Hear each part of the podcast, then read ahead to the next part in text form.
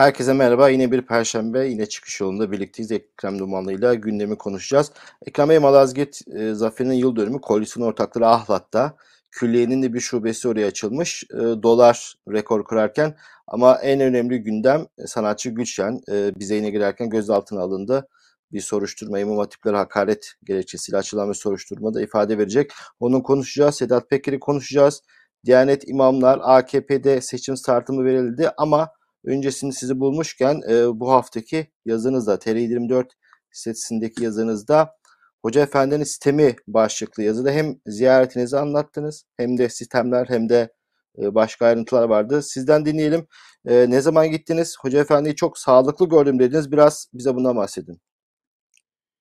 E, teşekkür ediyorum. E, aslında sitem ya burada ben sitem görmedim diyenlere rastladım. Sitem nedir yazıda diye. Sitem belli. Sitem şu. Diyor ki e, de, defalarca Bediüzzaman Said Nursi yaşadığı dönemde Hucumat-ı Sitte diye bir eser ortaya koydu. Çok önemli bir eser. Evet Bey siz de bilirsiniz. Yani defalarca okunsa yine e, az. Çoktandır ders çoktandır ders yapmamıştık. iyi oldu Ekrem Bey. E, malum madem perşembe yayınlıyoruz akşam da olsun. Bizim dünyamızda bunlar da var. Hep böyle güncel siyaset konuşacak değiliz. Şeytanın altı oku. Ama siz Hoca Efendi 60'a kadar çıkartıyor mu? Evet ama ben başta sana bir itiraz edeyim hemen. Sen bana itiraz edin böyle söyleyeyim. Ya Bediüzzaman gibi insanları böyle kendini Risale-i Nur uzmanı sayan insanların inhisarı altında bıraktığımızı düşünüyorum. Mesela Bediüzzaman çok büyük bir mütefekkir Levent Bey. Hakikaten bu kadar ileri görüşlü, bu kadar e, efendim felsefeye hakim, efendim e, dine hakim, bu kadar enteresan bir adam çok ama bir nurculuk diye bir cümleye indirgeyip nurculuğun da başı diye insanı yaftalayıp onu öylece tarihe gömdük. Bak e, sen de ders diyorsun de ben ders gibi görmüyorum. Ama şunu bil Hüsnü Bayram yanılmıyorsam Allah rahmet eylesin onun anlattığını ben yine Hoca Efendi ondan dinlemiş. Ben de Hoca Efendi'den dinlemiştim. Diyor ki vefatından bir gün önce Urfa'ya doğru yola girerlerken bir gün iki gün önce böyle baygınlık çünkü çok yaşı da çok ileri. Baygınlık geçiriyor. Sonra kendine geldiğinde sık sık şunu söylüyor. Beni anlayamadılar, beni anlayamadılar, beni anlayamadılar. Bu biliyorsun bu e, gazeteci Eşref Edip'in bir röportajında da var. Beni anlayamadılar. Galiba skolastik, skolastik düşünceyi hapsettiler. Beni skolastik bataklığa gömülmüş bir medrese hocası sandılar. Şimdi ben de dedim ki e, hocam, hocam bu uzak kendisinden çok uzak kitleler için mi bir sitem? Yakında yaşayan insanlar için mi bir sitem? Benim dedi şahsi kanatım daha çok yakınlar yakın yani bu işe gönül vermiş insanlara karşı bir sitem de olabilir. Şimdi aynı şeyi Hoca Efendi de yaşadığını düşünüyorum Levent Bey. Yani ve orada bir atıf var. E, Hucumat-ı Sitte dediğimiz altı cihetten şeytanın insanı kandırması. Yukarıda da bir not var daha e, o mektubun özünde başında. Bu e, hizmeti imaniye ve Kur'aniye gönül vermiş insanlar için bu parça yazılmıştır. Sadedin de bir şey söylüyor. Şimdi bu normal sıradan insana bunlar söylense hucumat-ı sitte diye bir şey var. Haf var yani korku. Efendim tamah var. Makam mevki sevdası ırkçılık var, şu var bu var altı tanesini saysan e, baba bunu ne anlatıyorsun bana der. Ama orada hizmet etmeye gönül verdim diyen insanların dikkatini çeken altı büyük tehlikeden bahsediyor. Hoca ben de diyor ki şimdi ya bu altı değil Üstad yaşasaydı bugün Hucumatı sitte değil, hucumatı sittin. Hani sittin sene deriz ya, sittin dediğimiz 60'tır. 60 cihetten şeytanın saldırılarını anlatırdı ve orada daha çok yeni e, kuşaklar, yeni yeni dünya düzeninde insanın gıybete açık, iftiraya açık, kovuculuğa açık, efendim karalamaya açık ve insan ruhunu kirleten çok çeşitli aldatmalarla insanın hizmetten mahrum olması, hizmet etme felsefesinden mahrum olması, hatta hizmet etmesinden kaçınması, kaçması için şeytanın bir sürü desisesi var. Bunu anlatırım diyor yazının içinde ya ben bunu okudum ama sitem görmedim diyenlere ben de sitem edeyim. Daha ne sitem olacak ki? Bundan daha büyük sitem mi olur yani? Bugünkü şartlarda Ekrem, hizmet edeceğim diyen insanı bekleyen 6 değil 60. 60 da çokluktan kinaye. Tehlike var. Ekrem Bey, Üstad'ın yazdığı o e, şeytan oklarında mesela makam, şöhret, korku, tamah, açgözlülük, enaniyet, temperverlik bunları hani anlarız. Hepsini dini bir e, nefsle mücadelede bir yere koyabiliriz ama ırkçılığı dahi yerleştirmesi yani gerçekten bu adam bir medrese hocası değil başka bir şey dedirtiyor diye Tabii düşünüyorum. ki. Tabii ki Levent Bey şimdi bir gün bir Bediüzzaman konuşsak yani ben bir yayın yönetmenlerinin yanında oturduk konuşuyoruz. İşte sağcılar, solcular, çekilen çileler, mileler diye anlatıyorum. Ya dedim niye o kadar abartıyorsun ya?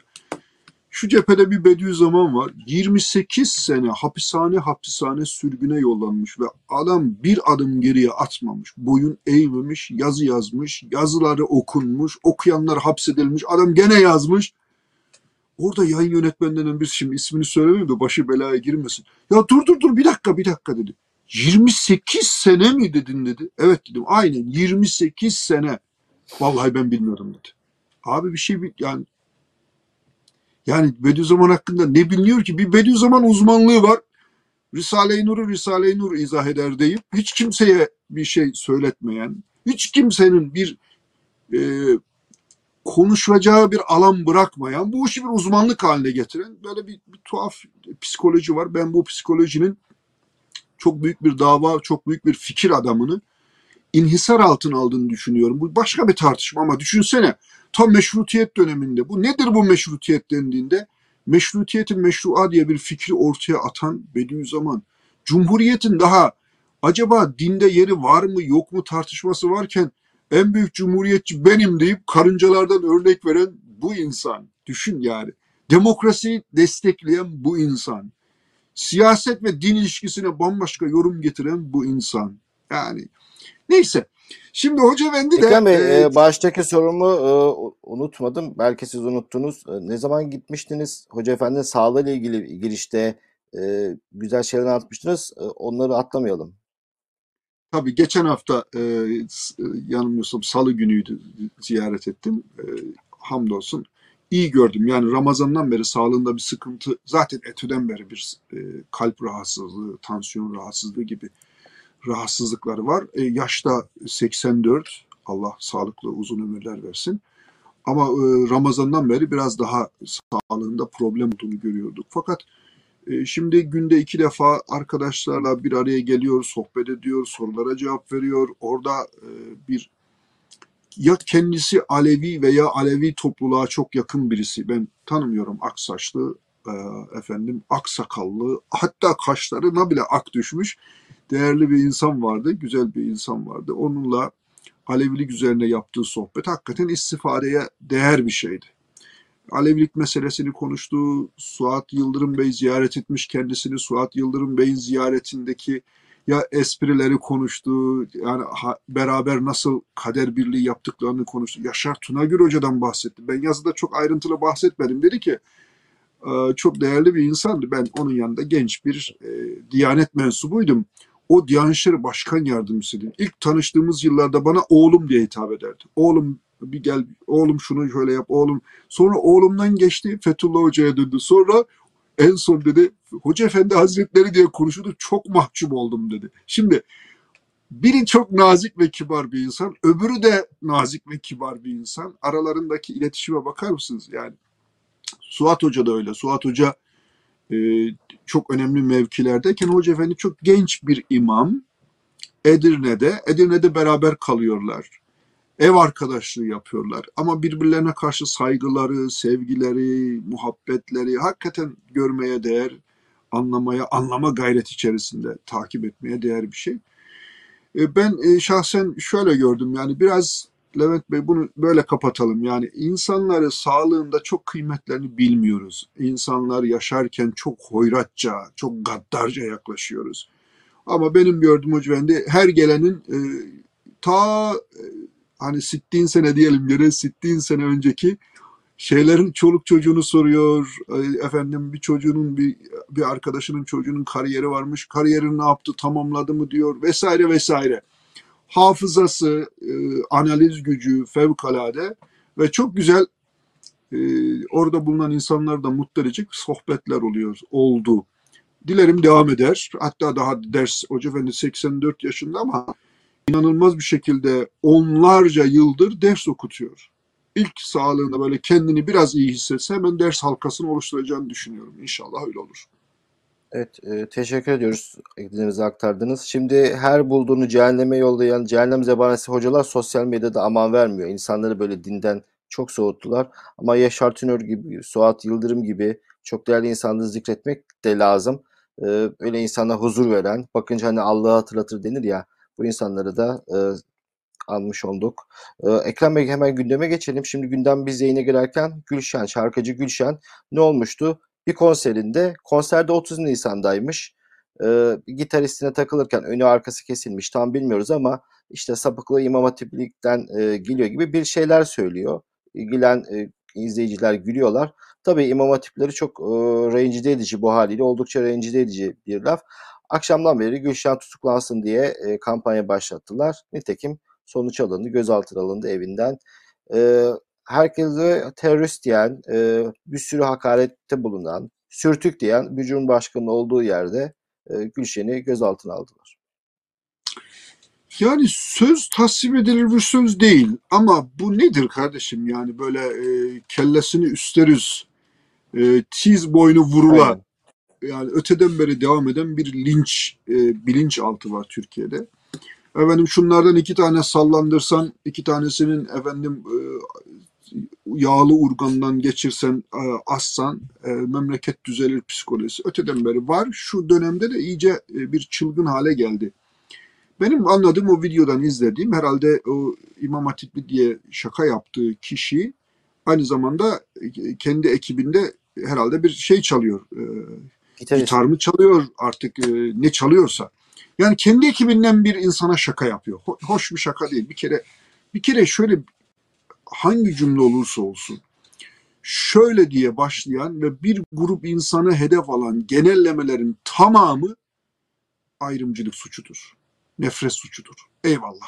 Ama buradan her e, efendim herkesin her söylediğini böyle değerlendiriyorsak Türkiye'de ilk gözaltına alınacak halkı kin ve nefrete sevk etmek suçundan gözaltına alınacak kişi Cumhurbaşkanı sıfatını taşıyan AKP Genel Başkanı'dır. Herkese bir şey söylüyorsun genelleme yaparak. Yani yaptığın hakaretleri yan yana koysak kocaman kitap olur yani. yani fikir adına, düşünce adına yaz, söylediklerini bir araya getirsek belki minnacık bir şey çıkar ama küfür babında söylediklerini yan yana koysak kocaman bir ansiklopedi çıkar ya. Şimdi hele hele yandaşların söyledikleri hele hele seni alkışlayan, çılgınca alkışlayanların söylediklerini yan yana koysak halkı kin ve nefrete sevk etme suçunu yani Gülşen'den önce bin tane Gülşen var yani orada. Birisi başı açık olunca efendim sanatçı olunca böyle muameleye maruz kalıyorsa öbürü de aynı şeye maruz kalmalı. Kanun namına konuşuluyorsa. Ya bu bir de şöyle yani insani bir yani hoş bir şey değil. Yani yaptığı e, şarkıcının yaptığı genelleme bir ayrımcılık. Bunun tartışılması mümkün değil. Ama bu sonuçta sahnede sahne arkadaşı. Sezen Aksu da Mustafa Ceceli onun sahnesindeyken Ceceli'ye çok böyle sataşmalar yapardı. Mesela ezan okunduğu zaman Sezen Hanım şeyi keserdi konseri. Şimdi Mustafa bize bir şey söyler falan filan diye. E, programı oradan devam ederdi. Sataşma yapardı. iğneleme yapardı.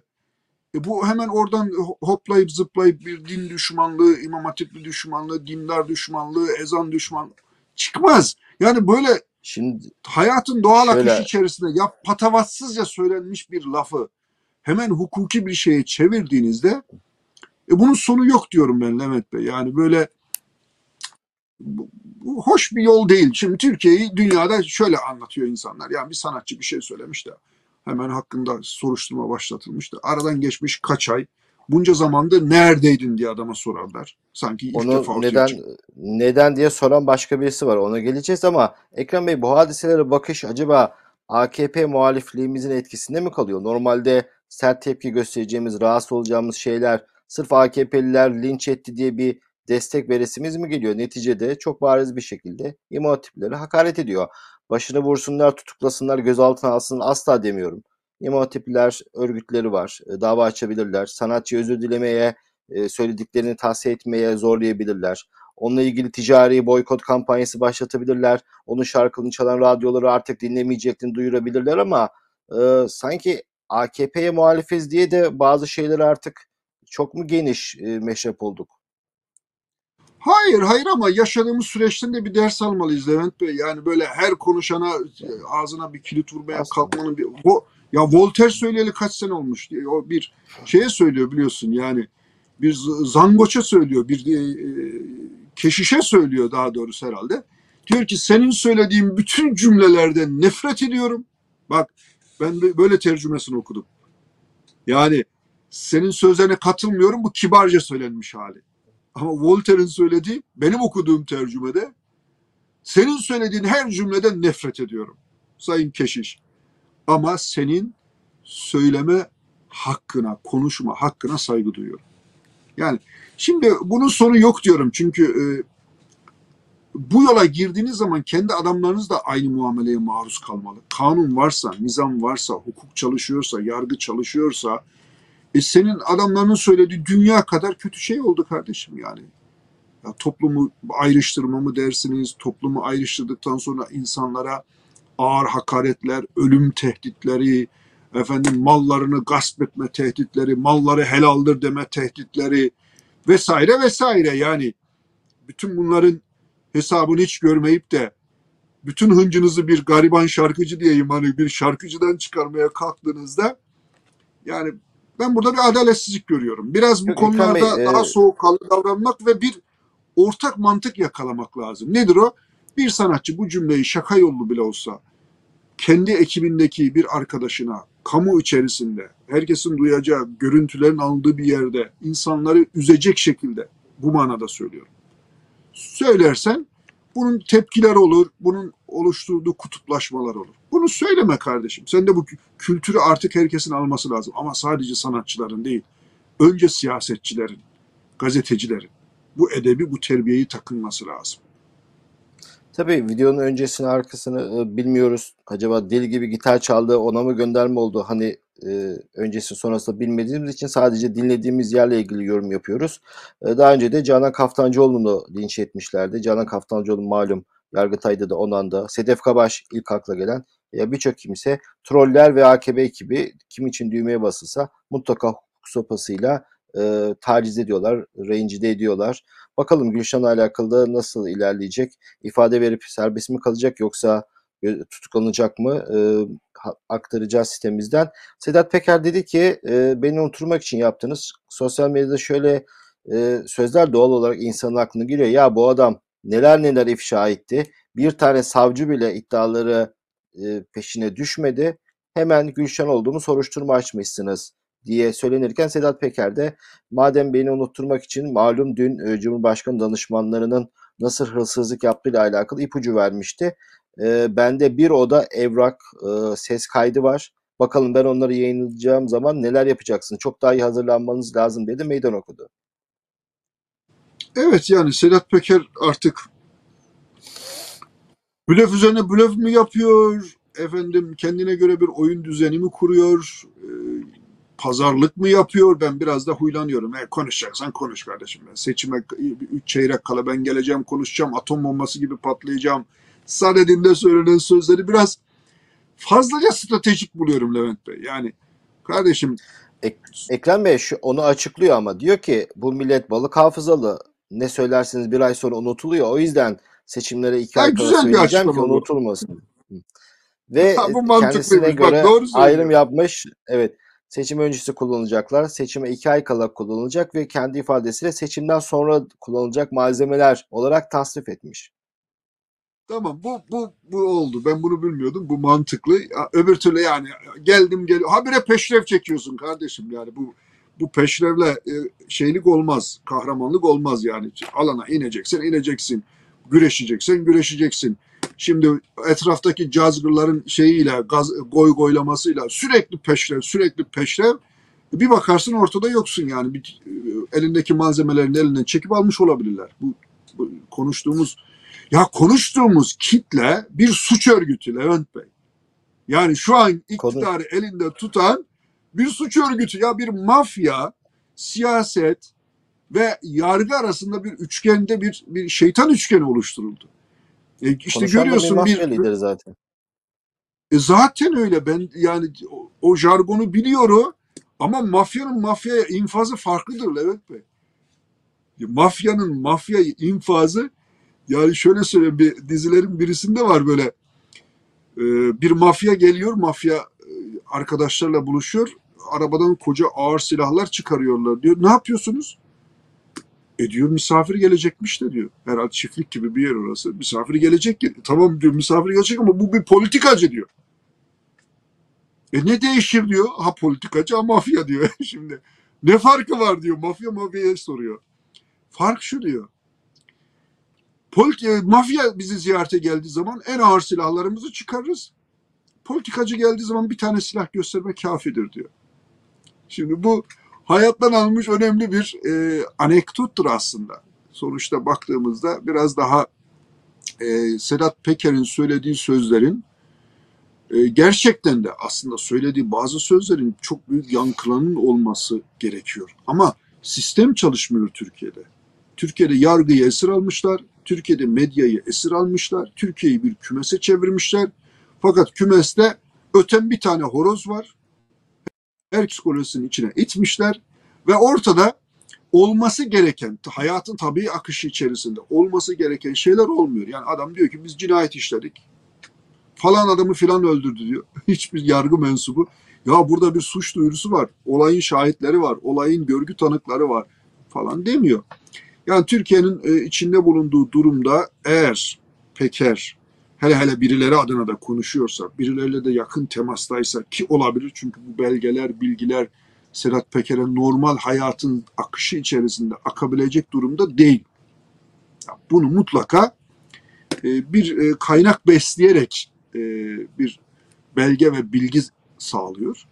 Bu bilgi belge doğrultusunda doğru bir yol, yol haritası çizerken karşıdan gelebilecek devlet, mafya ve yargı bağlamında hamlelere de hazırsa o zaman çayımızı kahvemizi alıp seçime doğru hadiseleri daha yakından izleme imkanımız olacak. Ama Türkiye'de işler böyle yürümüyor. Sedat Peker'in de bu kadar rahat efendim seçimden önceki yayınlayacağım videolar, seçimde yayınlayacağım, seçimden sonra yayınlayacağım videolar gibi peşrevvari sözlerinin karşı tarafın atraksiyonunu dikkate alıp almadığı konusunda benim şahsen şüphem var. Hala iade edilme e, şeyi riski var. Sonuçta bulunduğu yer Birleşik Arap Emirlikleri. Yani e, Birleşik Arap Emirlikleri dediğiniz yerde isterse adam babasını bile iade eder. Öldürüleceğini bile bilse iade eder. Edebilir. İki, yani orada kapılar açıp Türkiye'den başına bir şey gelir mi? Bütün bunlar herhalde, herhalde diyorum bu kadar suç örgütlerinin içerisinde bulunmuş, bu kadar badireden geçmiş bir insan olarak Sedat Peker'in hesap ediyor olması lazım. Yoksa veya ne bileyim elindeki malzemeyi yedeklemiş midir? Etrafa, kenara yapacağı konuşmaları kaydedip bir yere koymuş mudur? Bilemiyorum. Ama ateşle dans gibi bir şey bu. Ateşle dans yakar mı? Yakar. Onu söndürecek başka bir ateş midir? Su mudur? Onu ilerleyen günlerde seçim yaklaştıkça suça bulaşmamış insanlar, ya bu dosyadan bana da bir şey çıkar mı endişesi taşımayan insanlar oturacaklar kahvelerini içerek hadiseleri seyredecektir. Aslında bu tür e, ifşaatlarda bulunarak ve tarihler vererek aslında bir nevi kendisine de sigorta yapmıyor değil. E, Sedat Peker'in evine el koymuşlar. Milli Parkların arazisiymiş. Aslında o onun evi ve etrafındakilerin hepsi kaçakmış da işte imar affıyla herkesi affetmişler ancak bir tek onları affetmemişler. E, evine el konulmuş. Sedat Peker diyor ev onunla değil e, eşimin elbiseleri var onlar çok değerli onlara dokunmayın diyor. Bazıları da Sedat Peker'in evine el konuldu diye e, inanılmaz e, duygusal mesajlar atıyorlar. Ya bu da yapılır mı diyorlar. E, internette şimdi çok e, sosyal medyada bir yeni bir espri var. Hayırlı olsun eve internet bağlatmışsınız diye bir espri var. Ekrem Bey bunlar hangi ülkede yaşıyorlar? Bunlar 5 yıldır 6 yıldır insanlara ne kadar zulmedildi hiç mi denk gelmediniz hiç mi görmediniz de e, Sedat Peker'in evine villasına el konulunca bu kadar duygusala bağladınız bu kadar merhametiniz varmış ben çok şaşırıyorum. Ben şaşırmıyorum. Çünkü iflah olmaz bir bir damar var Türkiye'de insanlarda Levent Bey. İflah olmaz bir damar. Kendi başına geldiği zaman kıyameti kopar, başkasını geldiği zaman perdeleri kapat, içten içe gül, oh olsun de. Yani bu sağcıda da böyle, solcuda da böyle, dindarda da böyle, dinsizde de böyle, demokratta da böyle. Yani bunlar işte çok istisnai insanlar var. Her tarafta da istisnai yiğit, baba yiğit, olaylara kahramanca bakan insanlar var. Ama genel manada yani adam o gayrimüslim azınlığın başına bir şey geliyorsa oh olsun, iyi oldu, iyi oldu diye içinden geçiren ama bir maske takıp genel bağlamda ya olmaması lazım diyebilecek tinette insanlar var. Şimdi senin de söylediğin gibi bu mallara el koyma, mülke el koyma, evlere el koyma. Şimdi baktım gazeteci sıfatıyla Sedat Peker'in mallarına nasıl el konur diye kıyameti koparıyor bir önemli kalemşor. Ya abicim senin meslektaşlarının tırnaklarıyla böyle minnacık minnacık gelirleriyle aldığı yarım yamalak evlere el kondu. Yahu sende hiçbir bir meslektaşlık yok. Şu kimden bahsediyorsunuz? Atatürk menkıbeleri anlatarak e, kitaplar çıkartan. E, tabii ki kimden bahsettiğim belli. Yani kelimelerle oynayarak, kelimeler üzerinde cammazlık yaparak yazarlık olmuyor sadece. Delikanlıca, harbice, yiğitçe masaya yumruğunu vurduğun zaman tarih seni gazeteci, önemli fikir adamı diye yad edecek. Yoksa kelimelerle oynuyor oynuyor.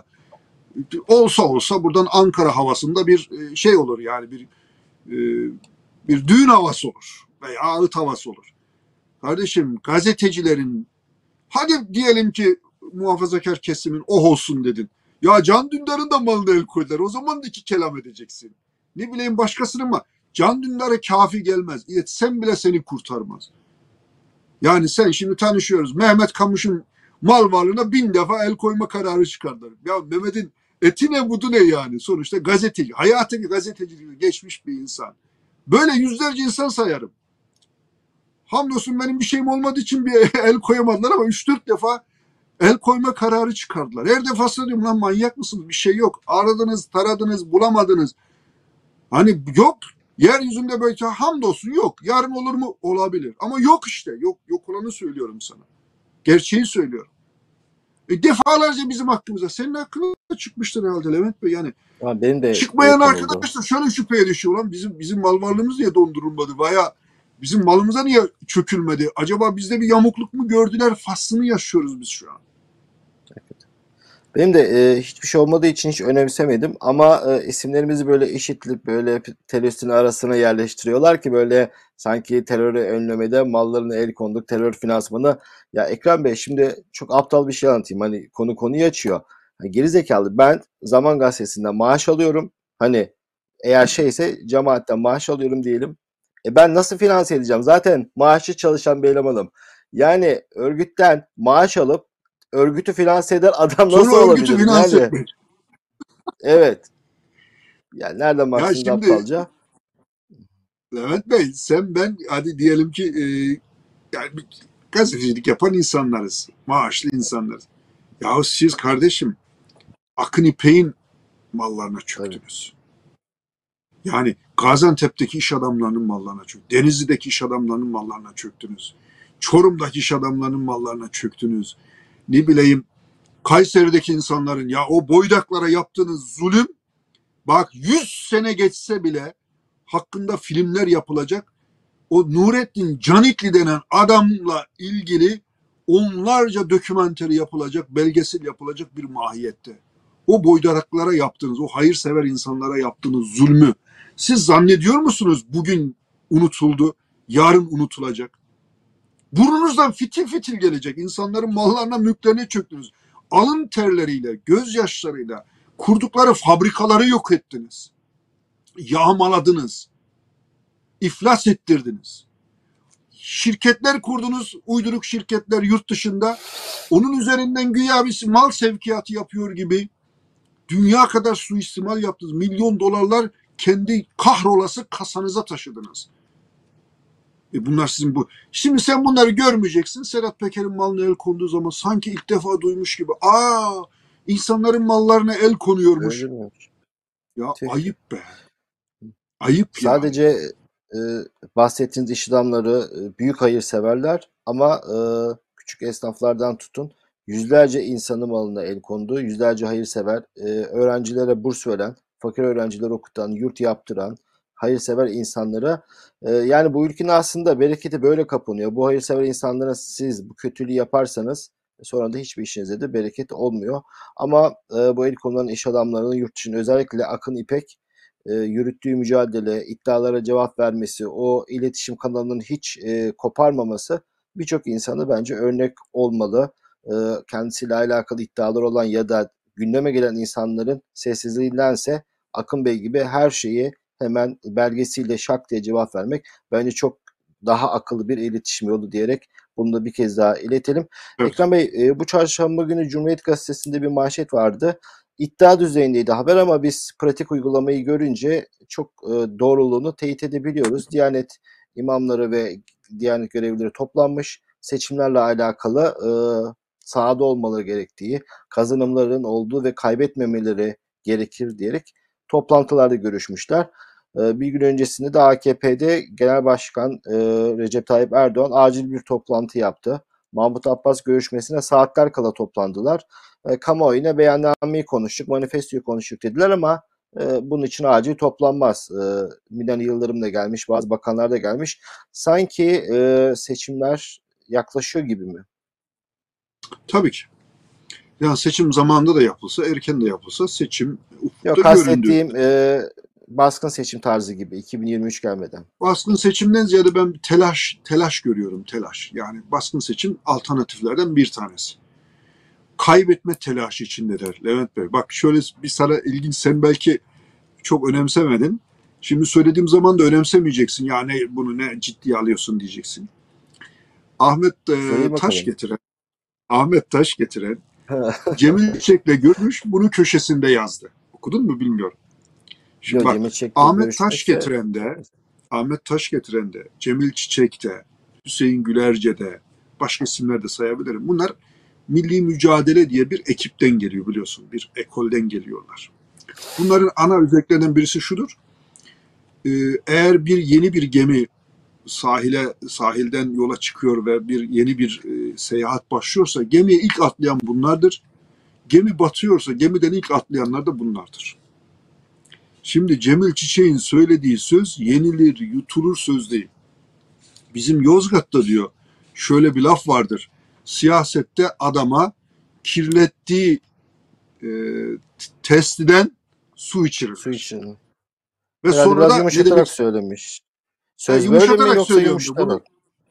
yumuşatarak söylüyorum diyor zaten. Yumuşatıyorum diyor. Evet. Aslı diyor daha ağırdır diyor. Ben de halis mulis bir Yozgatlı olarak bu aslını hiç bilmiyorum. Duymadım yani. Belki çok erken yaşta yani o lise lise 2'den sonra ayrıldığımdan dolayı belki duymadım ama babam rahmetli hayatta olsaydı soracaktım yani. Dedi ne, ne diyor bunun aslı nedir diye ama tahmin ediyorsun yani. Adama içine, içine pislediği testiden su içirirler. Şimdi ne, neden bunu söylüyor Cemil Çiçek diyorsun? Çok enteresan e, Levent Bey. Birleşik Arap Emirlikleri ile ilgili neler söyledin, neler yapıyorsun? Suudi Arabistan ile ilgili neler söyledin, neler yapıyorsun? Ondan sonra buna benzer Mısır'la ilgili neler söyledin, neler yapıyorsun? Suriye ile ilgili neler söyledin, neler yapıyorsun? Muhatap kim? Belli. Doğrudan kafadan birine söylüyor. Şimdi o kadar bir bozgun psikolojisi ha sonunda da Cemil Bey şöyle bağlıyor. Diyor ki yani içeriği düzeltmeden olmaz. Önce içeriği düzelteceksin. İçeride adalet olacak, hukuk olacak, ıvır zıvır. Yani bunlar geçti ama söylüyor. Söylediği sözleri bir kenara kaydetmek lazım. Şimdi ben niye bunu söylüyorum? Bir bir çözülme dönemine girdi AKP. Levent Bey. Temelden başlangıçta ideolojik olarak, ideal olarak, hadi ideolojik demeyeyim, ideal olarak insan hakları, muhafazakar e, kimliğini koruma ama demokrasiyi de muhafazakar kimliğiyle bütünleştirme gibi ve insan hakları konusunda, Avrupa Birliği konusunda adım atmayla ilgili bir birliktelik vardı. O birlikteliğin cazibesi toplumun değişik katmanlarından bir iştiraka sebebiyet vermişti. Şimdi bir dağılma süreci var. Anketlerde anketlerin sonuçlarından dolayı olağanüstü toplantılar yapılıyor. Gemiyi terk edenler üzerinden olağanüstü toplantılar yapılıyor. E, parti içi eleştiri dedikleri ki aslında eleştiri değil, yetti gayri demektir bu. Eleştiri hani bir şey söylersin, eleştiri sonra somut bir şey ortaya koyarsın. E, o zaman şunu yapalım dersin. Kimsenin şunu yapalım, bunu yapalım da umudu kalmadı. Bu iş bitti. Bu dağılmadan sonra vereceğimiz hesap ağır. En iyisi dağılmayalım. Diyanet'in toplantısı da bu çerçevede Levent Bey. Yani Diyanet ne kadar saffeti vardı, ne kadar saffeti asliyesi vardır bilemem. O da ayrı bir tartışma. Ama hiç bu kadar kirlenmemişti. Hiç bu kadar siyasetin uşağı ve sopası haline gelmemişti. Diyanetin öyle ya da böyle iyi kötü bir saygınlığı vardı. O jacuzzi'li evler yapmaktan tut, Diyanet İşleri Başkanı'nın Ali Kervancı gibi çok değerli bir insanın evini gasp edip evini Diyanet'in bir çalışma ofisi haline getirme, müftülüğün çalışma ofisi haline getirme gibi iğrenç şeylerle devam etmeden tut, efendim iktidarın yanında iktidarın bütün alkış şeylerini alkışlayacak hutbeler yazdırmaya kadar yedikleri halklardan dolayı bugün Diyanet gibi önemli bir kurum, tarafsız olma pozisyonunda olması gereken bir kurum, toplumun tamamını kucaklaması gereken bir kurum, siyasetin bir parçası haline geldi, tiksindirici bir hale ulaştı. Dolayısıyla ben çok şaşırmadım. Oturacaklar diyecekler ki aman mahalle mahalle dolaşalım, cemaatimize söyleyelim, müezzin efendiler siz konuşun, imam efendiler, vaiz efendiler cemaatinizi mobilize edin, aman aman biz iktidardan gitmeyelim. İyi de Diyanet'in böyle bir görevi mi var? Diyanet İslamiyet'i mi anlatacak, partiyi mi anlatacak? Zaten epeydir bir kaybettikleri değerin onlara biçtiği yeni pozisyon ve ödedikleri diyette budur. Hiç şaşırmadım. Evet Ekrem Bey şimdi ilk başta Gülşen mevzunu konuşurken Gülşen böyle bir espri yaptı. Ama e, bütün bu hakareti, e, nefes söylemini bir kenara bırakırsak günün sonunda eğer ben bir İmam Hatipli olsaydım şöyle de düşünebilirdim. Ya neler yaşandı bu ülkede ki bu bunu söyleyebiliyor. Demek ki İmam Hatipliler yıllar önce e, çok daha güven tenkil eden insanlardı. Hani askeriyede bile e, kasaya koyarlardı. Tayyip'i de koymuşlar İmam Hatipli kontenjanından. E, böyle güvenilir insanlardı, sempatikti, mağdurlardı, öyle değil mi? Hakları yenmiş insanlardı. Ama şimdi toplumun birçok kesiminde özellikle muhaliflerde pek güvenilmeyen insanlar ki bunlar çok büyük e, iktidarın sopasının, hukuk sopasının olduğu yerlerde insanlar söyleyemiyorlar. Yani bir gün bu rejim devrildiği zaman inanıyorum ki insanlar içlerini boşaltacaklar ve çok daha fazlasını söyleyecekler. Aynı şekilde şimdi e, yurt dışından hani eylem e, sipariş vermek gibi olmaz ama camide zaman zaman birçok imam haddini aşıyor ve ne bir parti görevlisi gibi konuşuyor çoğu zaman hutbelerde bu şekilde. Ama camide İyi Partilisi var, CHP'lisi var, HDP'lisi var, başka partiden insanlar var. Yani bu insanlar ya yeter artık noktasına gelir mi? Buraya gelse camide zaman zaman sosyal medyaya da düştü insanlar yeter artık kes sesini dediler. Buradan da yine nemalanırlar mı? Vallahi sana şunu söyleyeyim Levent Bey yani camiler boş. Cumalar eski cuma değil. Yani senin az önce gayet güzel. bıraktı. İnsanlar cumaya gitmiyor Levent Beyciğim. Ya vallahi billahi tallahi diyorum bak oruç oruç tutmayan insanlara rastladım bu, bu şeylerden dolayı. Yani halbuki yıllar boyunca tutmuş insandan bahsediyorum. Yıllar boyunca cumaya giden insanlar cumaya gitmiyor iğrendiklerinden dolayı. Ya eskiden Ayyaşı Berduş'u bile arada bir cumaya gelirdi kardeşim hani Orada da gerçi imamlar gelen o insanları tokatlar, döver. Ayla haftada bir gelmekle Müslümanlık olmaz. Ayda bir Ramazan'da içkiyi bırakarak sanki adamın vazifesiymiş gibi. Daha bunları daha yumuşak. Hani Peygamber Efendimizin sözüyle telif ederek söyleyeyim. Ne diyor? Sevdiriniz, nefret ettirmeyiniz.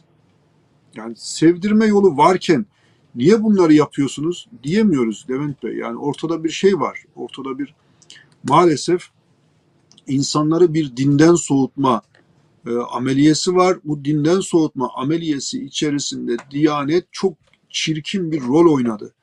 Bunu söylerken de o olsun diye söylemiyorum. Yani maalesef diyorum. Üzülerek söylerim. İmam Hatip konusu da öyle. Yani imam hatiplere eskiden bir saygı vardı. Bir imam hatipli e, bir eve gelse, yabancı bir eve gelse bir, bir saygı görürdü. Kur'an okutulurdu. E, cenazesi varsa bir imam hatipli çağrılırdı. Hastası varsa bir imam hatipli çağrılırdı. Askeriyede genellikle kantinler imam hatiplere e, teslim edilirdi. Senin de az önce söylediğin gibi. E şimdi imam hatiplerin itibarı bu kadar düştüyse, Diyanetin itibarı bu kadar düştüyse, insanlar takkelerini çıkarıp önüne koyup ya burada bizim de bir payımız var mı demek zorunda değil. Hadi hatırlar mısın bir, e, sana bir hatıra belki bu programda anlattım. Abdullah Gül'le beraber e, İngiltere'ye bir gazeteci grubuyla gittiğimizde Abdullah Bey'in ekibinden birisi de oradaydı. Eski İran e, büyükelçisi. Ha, evet evet bir, evet bahsetmiştiniz tabii. Ha, hatırlarsın ben sordum. paylaşalım. Evet, çok güzel bir ya nasıl Buyurun, buldunuz? Tekrar dinleyelim. İran'ı nasıl buldunuz? Nasıl ne umdunuz ne buldunuz? Vallahi dedi arkada gazeteci arkadaşlar da var. Vallahi Ekrem Bey dedi ne umdum ne buldum anlatayım dedi. Anladığım kadarıyla oradaki tecrübelerime binaen, görgü şahitliği yaptığım hadiselere binaen söylüyorum. Eskiden insanlar dinden bu kadar tiksinmiyormuş dedi. Toplum dinden bu kadar tik... Evet şah kötü, şahın uygulamaları kötü, din üzerinde bir baskı var, var var doğru. Ama dedi eskiden mesela bir insanlar otobüs beklermiş, tren neyse otobüs, tren, ne, e, o kitle iletişim, kitle şeyleri, e, ulaşım araçlarını beklerken bekler, bekler, bekler geldiğinde böyle içeri girer eğer bir molla varsa bir molla o mollaya iltifatta bulunur. Sen otur. Sen ilim tahsil ediyorsun. Şimdi diyor çok net olarak anlatıyorum. Adam e, anlattığı şey adam da üzen bir şey. Adam 45 dakika otobüs durağında bekliyor. Otobüs geliyor. Kafayı içeriye sokuyor. Molla var mı? Var. Tamam ben girmiyorum. Yarım saat sonra gelecek e, şeye bineceğim. O kadar büyük bir tiksinti var. Cuma namazına ilgi çok az. Yani dinden büyük bir soğuma var. Sebebi de mollalar demişti. Aynı şeyi Türkiye'de yaşıyoruz. Devlet gücünü arkasına almış bir kısım yobaz, ham yobaz, kaba softa eline dini sopa gibi almış. Bu Suudlularda da vardı. Eline sopaları alırlar. Ben kendi gözlerimle de gördüm. Namaz vakti esnafın tezgahına pat diye vururlar. As-salah, as-salah diye. Ya bunun daha sempatik bir şey yok mudur? Bunun daha güzel sevindirici. İnsanların coşa coşa bahsettiğin as-salah dediğin yerde Medine-i Münevvere. Hazreti Peygamber'in kabri o o, o muhteşem atmosferin içinde yaşıyorsun ve böyle bir şeye rastlıyorsun. Böyle sopayla, devlet gücüyle, devlet zorbalığıyla din sevdirilmez. İnsanları İmam Hatip'e nasıl kaydettiler son dönemde Levent Bey? kontenjanları imam hatiplere verdiler. İnsanlar çocuklarını okullara, liselere yollayamadılar. Zorla. Başka okulların kontenjanını azalttılar. İmam hatiplerin kontenjanlarını artırdılar. Çocuğunu endüstri meslek lisesine götürmek isteyen aile bir gitti veya başka bir liseye. Aa kontenjan dolmuş. Aldı çocuğu İmam Hatip'e götürdü. Sen şimdi acı gerçeği söyleyelim. Yani İmam Hatipleri rencide etmek istemem. Yani İmam Hatip'i de, Diyanet'i de rencide etmek istemem. Ama Realite budur. İmam hatiplerin yüzde kaçı namaz kılıyor diye bir soru sorun. Ee, bir anket Geçmiş yapın. zamanda e, bazı araştırmalar çıkmıştı. Çok düşük olduğu anketler üzerinden ortaya çıkmıştı. Yani İmam Hatip İmam Hatip olmaktan çıktı. Diyanet Diyanet olmaktan çıktı. Dini bir siyasi parti programı gibi ortaya koyduğunda en büyük zararı da yerin dibine girsin senin partin. En büyük zararı partine gelecek zararı umursamıyorum dine veriyorsun kardeşim. Din öyle bir şey değil. Ama bunu Din bütün... e, söyleyen e, şey. insanlar olmuştu. Aynı Suriye'deki öğütler dinlenmediği gibi dinle siyaset iç içe girerse en büyük zararı din görür e, dile getirilmişti. Ekrem Bey e, AKP'den önce de işte daha katı Kemalist laikler aynı şeyleri yaparlardı. İnsanlar laiklikten soğudular. E, ülkeyle alakalı duygusal kopukluk yaşadılar. Şimdi aynı şekilde bu sefer dediğiniz gibi dini duyarlılığı tırnak içerisinde olan insanlar geldi. Ama kendi çıkarları için, kendi e, hanedanlıkları için dini kullanınca bu sefer de insanlar dinden soğudular. maalesef e, evrensel değerlerde, hak hukukta buluşmadıkça ama belki de oraya doğru gidiyoruz. E, yine de ümit var olmak mı lazım? E, polyanlıcı mı olmak lazım? Belki herkesin dayak yiye yiye en sonunda ya yeter. Demek ki e, her hepimiz dayak yedik oturup e, bazı şeylerde anlaşmamız lazım diyeceğiz. E, programı bugün kısa tutmayla alakalı kendi kendime söz vermiştim. Sizden son değerlendirmeler alıp böyle veda edelim. Yani dini siyasete alet edenlerle dini e, daha doğrusu siyaseti dinsizliğe alet edenler arasında bir şey yaşıyoruz.